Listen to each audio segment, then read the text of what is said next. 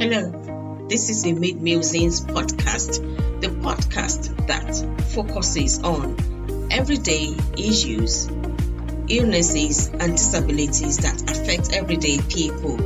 Find us anywhere you listen to your podcast and on Instagram, Facebook, Twitter, Tumblr, and YouTube at Meade Musings. Please subscribe. Today, my guest is a really special young lady. She's an author and she also has a podcast. That book encourages everyone who has been slighted in their job to speak up. So, welcome to the Musings podcast. And can you please introduce yourself and tell us more about you? Hello, everyone. My name is Genesis Amaris Kemp. As uh, the lovely host mentioned, I do have a lot going on. Um, I am a creative content writer, visionary, inclusion and diversity enthusiast, and self development advocate. I'm also the author of Chocolate Drop in Corporate America From the Pit to the Palace. My book came out um, last last year, so May 27th, the first edition came out.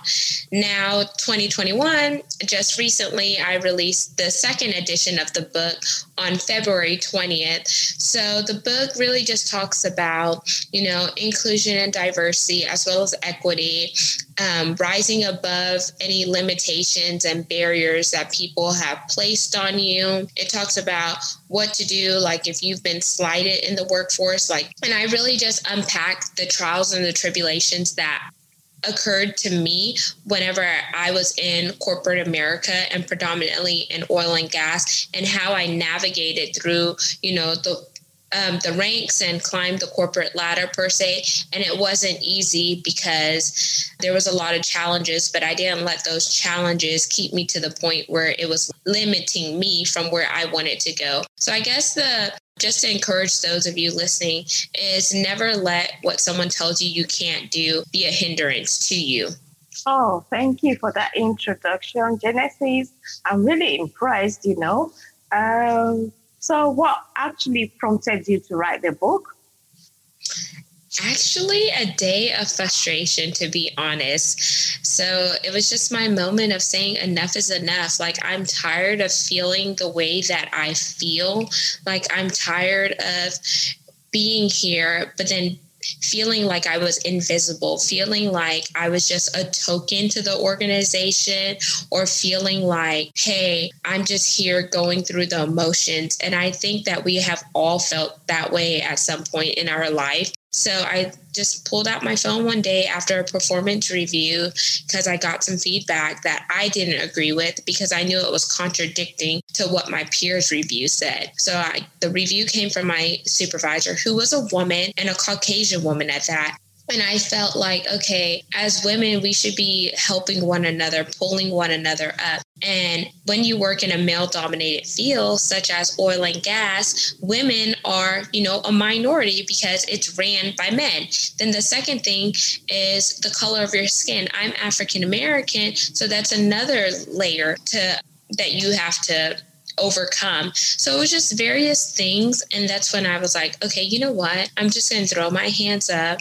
I'm going to just say, enough is enough, you know. And that was like my mental awakening to myself, as well as a spiritual awakening, because I really prayed to God and I said, what is it that you want me to do? And it was in you know, a day of frustration that led me to writing the title in my phone, Chocolate Drop in Corporate America, and three sentences and then after that i went on to meet an author who was actually you know doing things that i was aspiring to do. And that's when i realized that hey there's a book inside of me that needs to be put out there to help other people. Because it's not just about genesis and my story but it's about how am i impacting other people who are reading my story? How am i helping to change lives by sharing my stories? How am i giving back to society by being authentically me and just sharing like it's not easy but this is how i did it and maybe you can you can use these tools and it'll be beneficial for you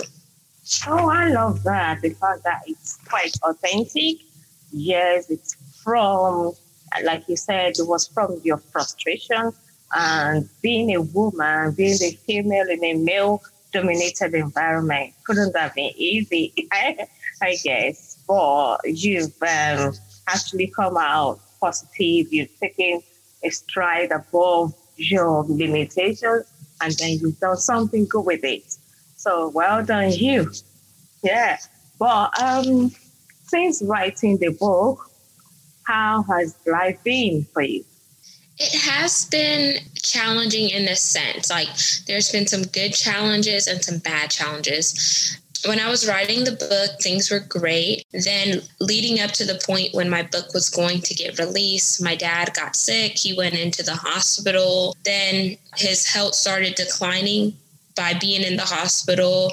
Then fast forwarding, my dad passed away in 2020 in November. It wasn't from COVID, but just like me having to really take a step back from like really promoting the book because I wanted to be there to help my dad because my dad has always been there to help me. So it's pretty much a circle of life and even though like I'm American, I'm first generation American because my parents are Caribbean descent. So we're very like family oriented and etc. So whenever my whenever my book came out, May 27, 2020, it was six days after my dad was in the hospital. So I really it was like I was glad that the book was out, but I couldn't really celebrate it because my priorities were on my father and his well being and you know, is is my dad gonna be okay and stuff like that. Then after the book came out, the whole Black Lives Matter movement happened. So then people started to ask, Oh, did you release your book in preparation to the whole Black Lives Matter movement? And I answered and I said, No, it was a coincidence that my book came out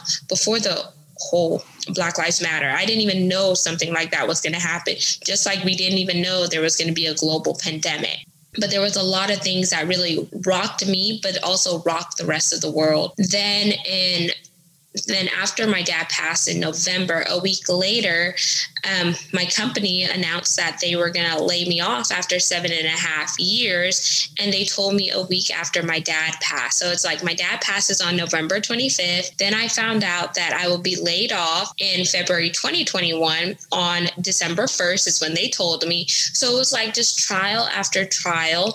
But then with me being spiritual as well as religious. I was like, okay, God, I'm just gonna lift this up to you because I don't know what your what message that you're trying to get to me, but this is just another hiccup in the road, but it's not something that is permanent. It's something that's temporary. So by me shifting my perspective, it actually it helped me personally because I could have taken, you know, certain things a, a lot worse if I didn't have like, you know, a positive mindset or if I didn't have a belief in my heavenly father. Yeah, so there's been good and bad like and you know you just kind of go through the emotions because it's a roller coaster ride but then you re- you have to remind yourself not to get stuck in the bad because there's always good on the other side. Oh i'm so sorry about your dad. It must have been really tough but uh, yes life goes on you know but there's always life after death yeah um, that's the thing I want to say to you. I lost my dad too. I started my podcast after my dad passed away, and I lost my mom shortly before my dad actually died as well. So oh, I'm so sorry. Yeah, so, yeah, I still have moments when I feel like like they're just away on holiday. I mean, it takes time to get over the loss of a loved one, especially when you're close to them, like your dad and um, your book coming out just a few days after he was hospitalized and then you getting laid off after he passed away. That's not really nice for your company to do. I mean, they should have just given you at least one month to get over the loss of your dad. And that's the way I see it anyway. But I know organizations differ the way they do things. I mean, if they're determined to lay you off or follow you, they do what they have to do. So mm. Yeah. But you know, it's fu- it's funny that you say that because whenever I was, whenever it happened, I thought the same thing, like how insensitive. But then I also kind of flipped the script and I said, well, when one door closes, another one is going to open a bigger and better door. And I, and then whenever you think of, you know, losing a loved one, yes, it hurt, but we also have to remember that everyone grieves differently. There's days where, because it's only been three months, there's days where, you know, I just sit and tears start to roll down my, my eyes. But, you know, the tears are healing and they're refreshing and it's helping me, you know, get a little bit stronger every time that I cry and I mourn for my dad. But I think about, you know, the good memories and the times that we shared. And I know with you losing both of your parents, I can't even imagine so close together because at least you never have the right words to say to someone who loses like a parent especially because there's a bond that you have with with your parent. And once once they're gone you're like man i thought they were going to be here to like play with my children meet their grandchildren and just different stuff like that. But then we have to remember that they're they're no longer in a world where they're suffering and all of that stuff. And it, and when we think about it that way it's just beautiful because we want them to be here with us. But if they if they were still here and they were suffering, they wouldn't really enjoy their quality of life. Definitely, I agree with you on that. I didn't want to see my dad suffer as much as it grieves heart. I am actually like, I'm glad he didn't have to witness this pandemic because that would have actually killed him faster than whatever was wrong with him. I was glad that he wasn't around to witness the pandemic. It's something he wouldn't have been able to survive. So, yeah. So, well, let's go to the topic of the day. So much about grief, but I mean, grief is something that it, it never ends. I don't think it ends, but you get better at dealing with it. That's the only thing I can say about grief. But the topic of today, we're going to be talking about inclusion and diversity at work. And from your introduction about your book, I just was curious to find out if your book is only targeted at Black people or why the comments about the Black Lives Matter from whoever said that to you.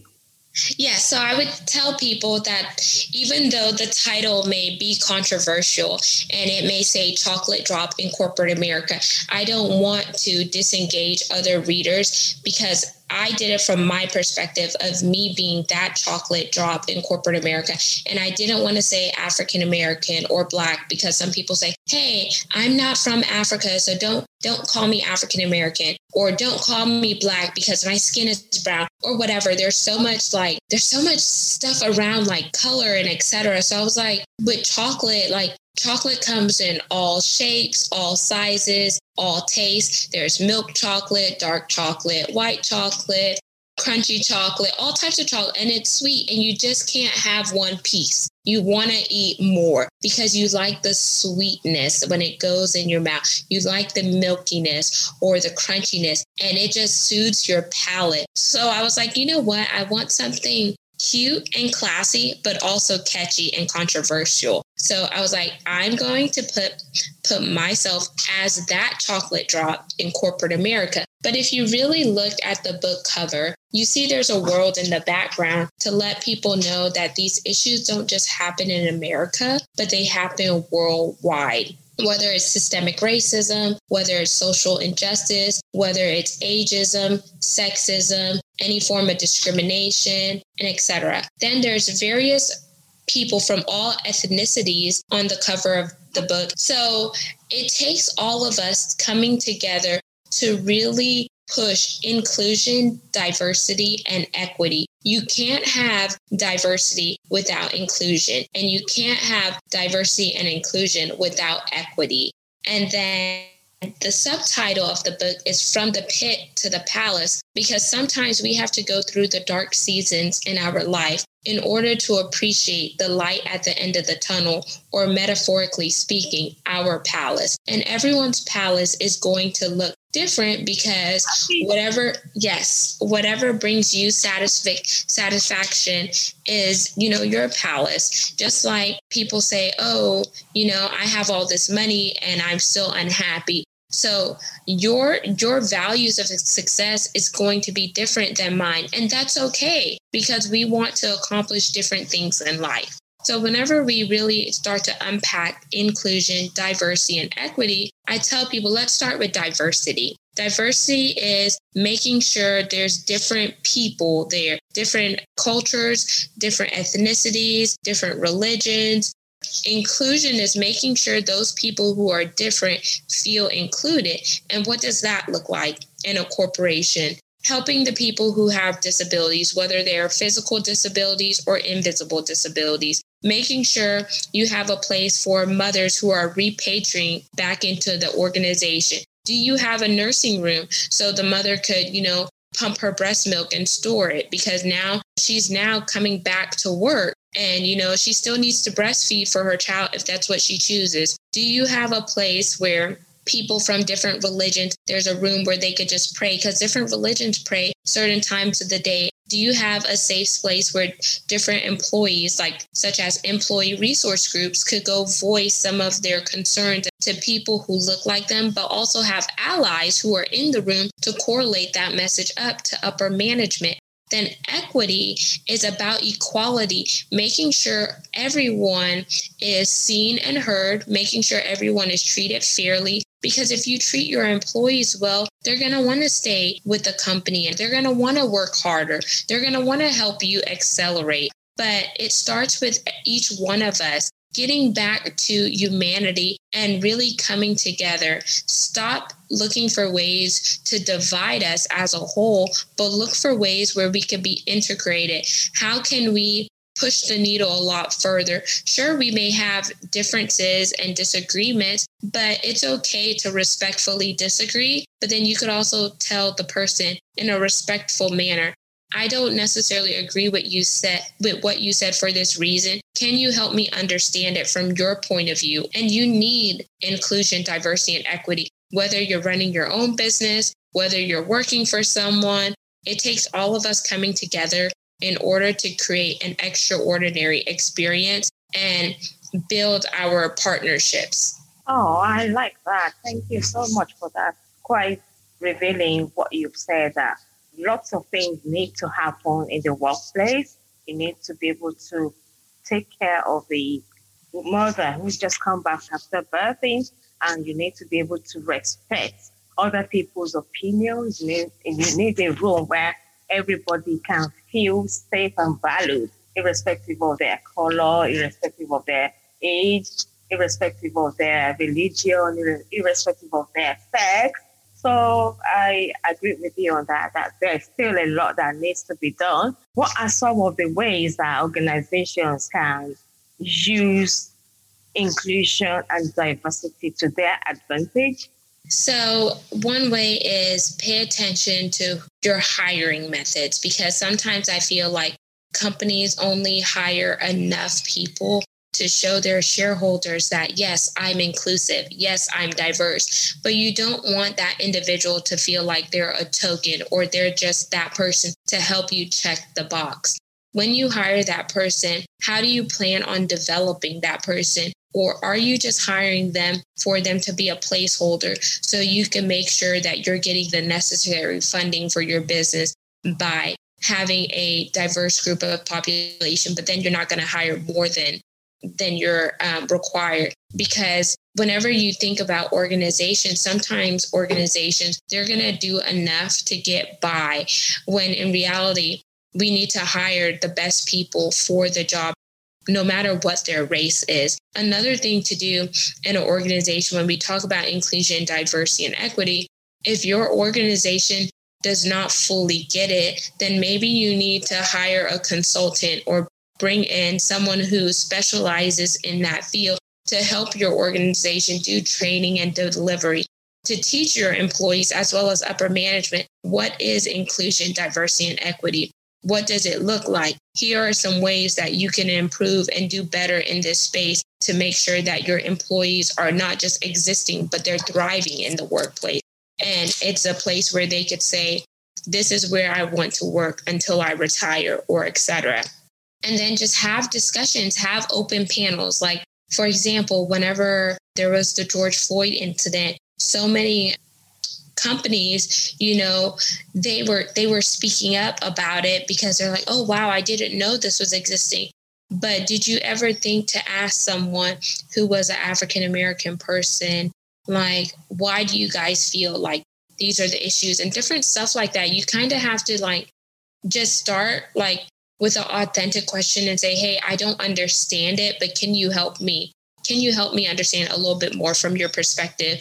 Or like educate me on maybe some resources that i should go read a book i should read a movie i should watch or something like that. Just start by having a question but let that person know that hey i don't get it. Because I felt like after that incident happened and, you know, the whole Black Lives Matter movement, and not to really talk about, you know, politics or different groups here, but there is a time and a place for everything. And silence is worse than not speaking up. I would rather someone speak up and say, I don't get it, I don't understand, but help me understand versus not saying anything. And then we're on the other side feeling like as if you don't care. Yes, I appreciate everything you've said. But in most cases, organizations don't actually use inclusion and diversity to their advantage. For what are these barriers that organizations actually face when trying to implement inclusion and diversity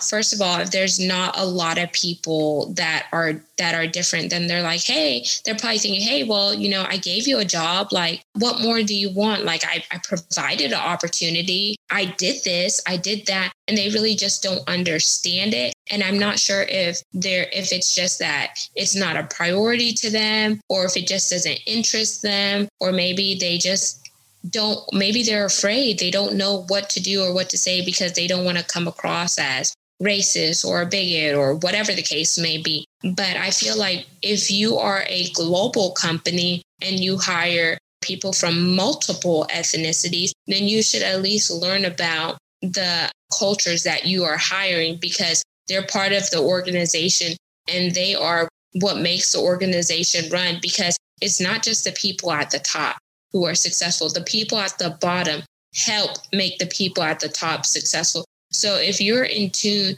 with your organization as a whole, then you're going to know how to really address people and make people feel secured in a point where okay, I feel secured to where I am valued. I feel secure to where my ideas are um, taken into consideration, whether they use your idea or not. I feel secure in, in XYZ. And I feel like in a male dominated field, such as oil and gas that is predominantly ran by males as i mentioned earlier earlier and it's predominantly by older caucasian males. You have to see what's in it for them to learn more about inclusion diversity and equity. And if the main population is older white males you have to see how to re-incentivize them to really learn more about inclusion diversity and equity. And it's almost like a two-sided prong yes, we want to, we as minorities or people um, who are non-Caucasian want to feel appreciated and etc. But then how do we correlate that message upwards to see, to senior leadership who does not look like us? So it's I would say the middle ground is to assign allies, allies from that could be in the middle of you know the minorities and be in the middle of leadership. That way people who are minorities, they could convey their message to allies. Allies could package it in a way that senior leaders could receive the message because sometimes there can be miscommunication and misalignment from whenever you're going from someone who doesn't look like you to someone who does look like you because they may not necessarily understand it. So that's like one suggestion that I would have based on, you know, my personal experience and perspective Another thing is have like different topics that we could talk about where we could begin to assimilate and not necessarily make it around race, but have like a topic like for example, you could have a topic about what does thriving in the workplace look like and you invite you know, a big group of people and make sure that group is diverse. So then you're hearing the difference of opinions. As at, and as you're hearing the different of opinions and doing the different exercise then you would get to learn a little bit more about your colleagues. Um, the leaders will learn a little bit more about the people that are working for them. Then you can see okay where is there a need to improve based on this subject matter at hand? Oh yes. Thank you so much for those. Yeah lots of organizations need to have opinion polls to improve their communication in the first instance. The more you understand people working together, the more you are able to take advantage of those qualities that each of them possess. So that's really great. How do you feel about systemic discrimination or systemic racism in workplaces?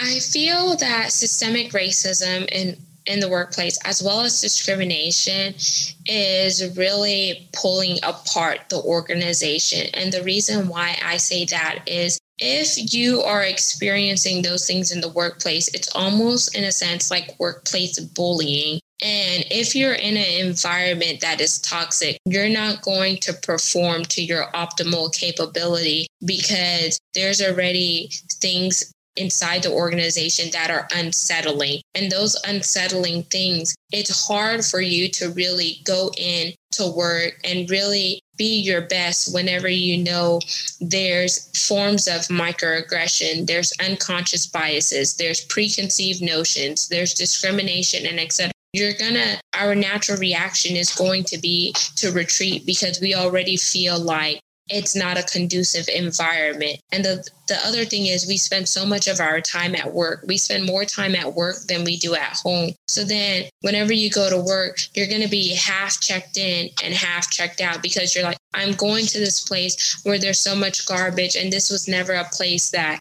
this was never a place or never an environment that I wanted to be in. So it's not conducive to me. So I'm just doing, I'm going to do enough to fulfill the job that they're paying me for, but I'm not going to go the extra mile because what, like, what am I getting in return? Like, they don't value me. They see me as less than. They treat me as if, you know, I'm just invaluable and etc.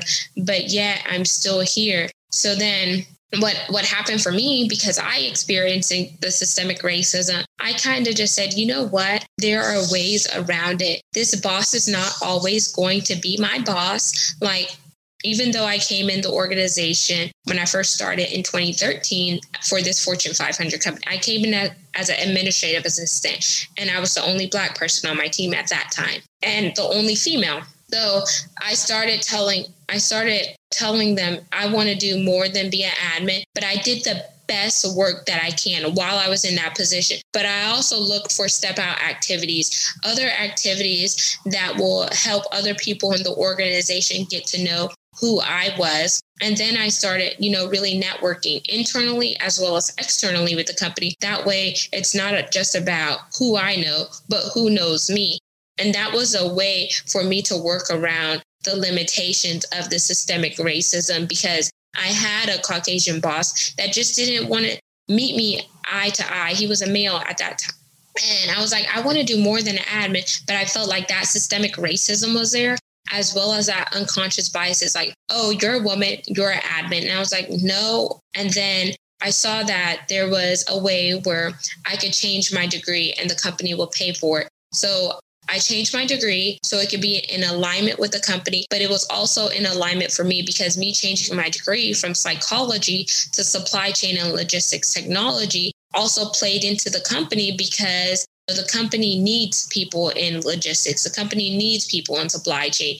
Then the company paid for my degree, although I had to, you know, find out how to go to school. So I worked full time. Then I went to school at night. Then, once I got my degree, it gave me a little bit more leverage to say, hey, this is why I want to go into this role. So then I started moving up the corporate ladder and I started defying those odds. But even though I moved up the corporate ladder, my pay wasn't moving up with the job titles consequently. So that was another form of systemic racism, racism because I was like, okay, I'm a young woman and I'm also African American. And I see the same woman is doing the same thing, but she's a different race than I am. And she's moving up with no strings attached and getting her pay. Why isn't it happening for me? So you could look around you and see when you're different and when things, when they treat you differently. You don't have to really vocalize it, but you could see it and you could feel it. And that's not right. So I tell people, even though you're enduring systemic racism, you have to be smart about it and understand your opponents to see how can I get this to work in my favor. And it's not easy. It's there's going to be days where you just feel so depleted. You feel drained. You feel like, oh man. But then you have to make it to a point that you want to get the best that you can get and you want to achieve things, not just for your company, but for you and your family. So once I started moving up, then and I had more cards and more things in my in my arena, I was able to really advocate for myself and be vocal. But everything you have to do in segment and you really have to be intentional about what you're doing if that makes sense. Because you don't want to bite off more than you can chew but you also don't want to piss somebody off to where they're just going to kick you out and fire you. You have to be smart about things or not just be smart. One thing i've noticed is that people of color anywhere we are we always have to go above and beyond to prove ourselves, to prove our worth, to prove what we are able to do, what our capabilities are. That's not right. We should be given the same opportunities as other people in the organization, but we don't get that. And sometimes, even when you apply for positions, you understand that you are more than qualified for this position and you don't get it.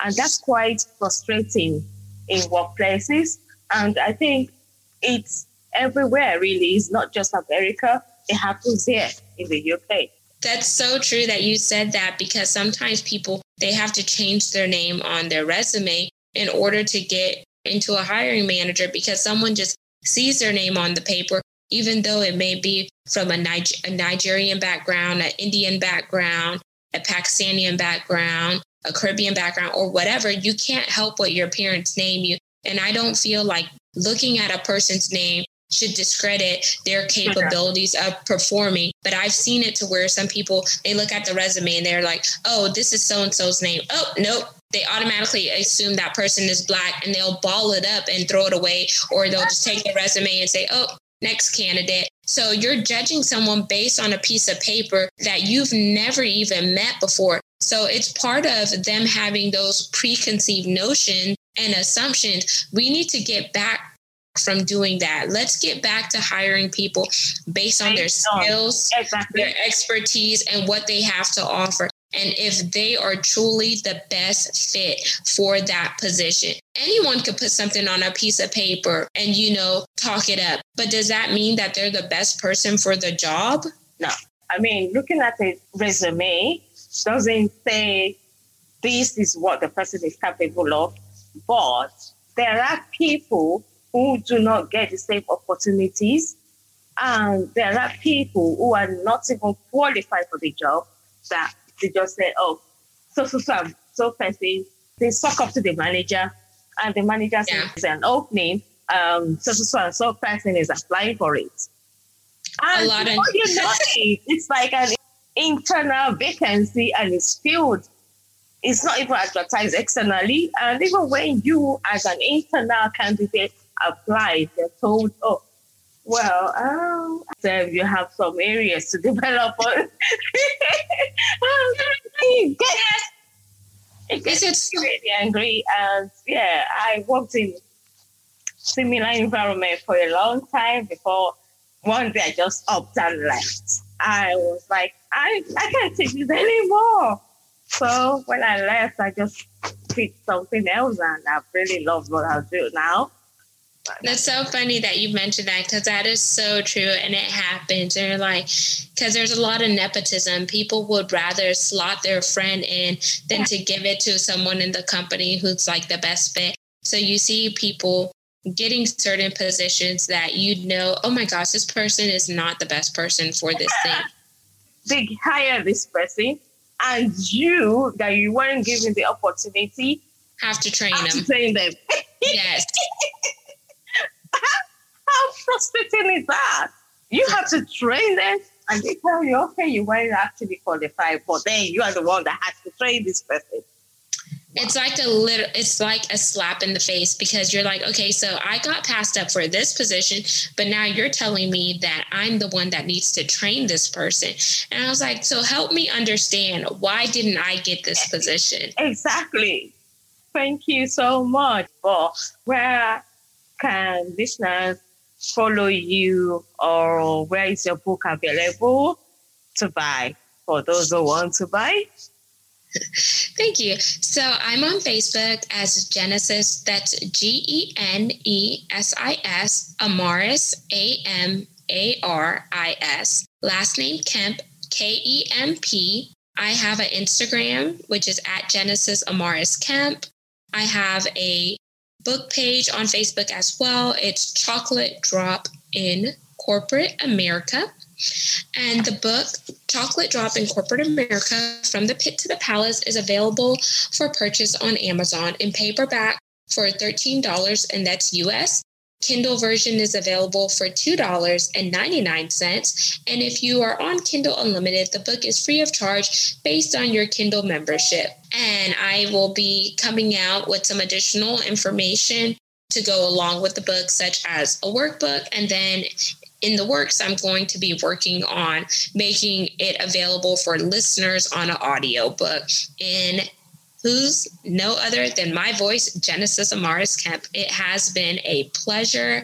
And if you're interested in talking to me one on one, you can email me at genesisamarisKemp at gmail.com. Oh, thank you. And what's the plan for the future right now for Genesis? I am working on a workbook to go along with my book because I really want the readers to have various calls to action that they could really apply to their own life. And if they're interested, maybe they could write their own book, they could write their own roadmap and etc. So I want that to be supplemental for my book. And then once I get my workbook out, then I will be working on an audio book for listeners. That way I am covering all audience. I'm covering my readers, who read hard copies as well as ebooks. And then I'm covering my listeners who are on the go and just want to pop in some AirPods and listen. Oh, thank you so much for your time today, Genesis. It's been awesome having you on my podcast. Thank you. Thank you so much for having me. And um, I look forward to future interactions and staying connected to let you know what else I have upcoming, such as, you know, training courses or people who want to be coached by me or etc. Oh, thank you. Awesome. Have a blessed day. You as well. Thank you for listening. Please download and share with your friends and family and on social media platforms. We are available on Apple, Google, Amazon, Spotify, iHeartRadio, Listening Notes, Podchaser, Good Pods, RadioPublic, Stitcher, Deezer, Pocket Cast, Himalaya, and anywhere you listen to your podcast. Please leave a review, comment, or feedback on our social media platforms on YouTube, Instagram, Facebook, and Twitter, and also on our website www.podbean forward slash meademusings.com. Thank you very much.